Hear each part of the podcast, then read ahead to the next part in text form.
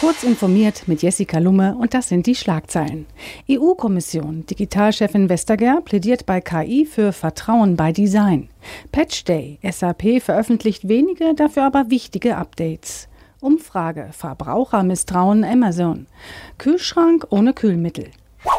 Abgeordnete des EU-Parlaments haben die aktuelle Wettbewerbskommissarin Margrethe Vestager sowohl zur künftigen kartellrechtlichen Behandlung von Tech-Riesen befragt, als auch zur europäischen Position zu künstlicher Intelligenz.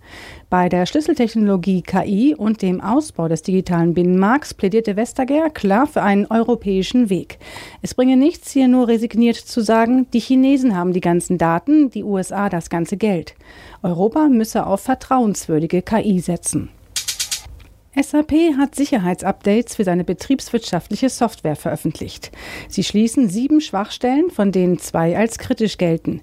Diese erlauben Angreifern das Umgehen von Authentifizierungsmechanismen und liegen Informationen aus der Software. Nutzer sollten die verfügbaren Updates zügig einspielen. Die Updates sind über das Support Launchpad abrufbar. Viele Internetnutzer finden, Amazon habe zu große Marktmacht im E-Commerce und ziehen Konsequenzen daraus. Bei einer Statista-Umfrage im Auftrag der Schnäppchenseite MyDeals kam jetzt heraus, dass knapp die Hälfte der 1000 Befragten die Marktmacht von Amazon im E-Commerce bedenklich findet. Unter den Amazon-kritischen Personen kauften 87,4 Prozent deshalb bewusst weniger bei Amazon ein. Ein Drittel bevorzugt den klassischen Handel vor Ort.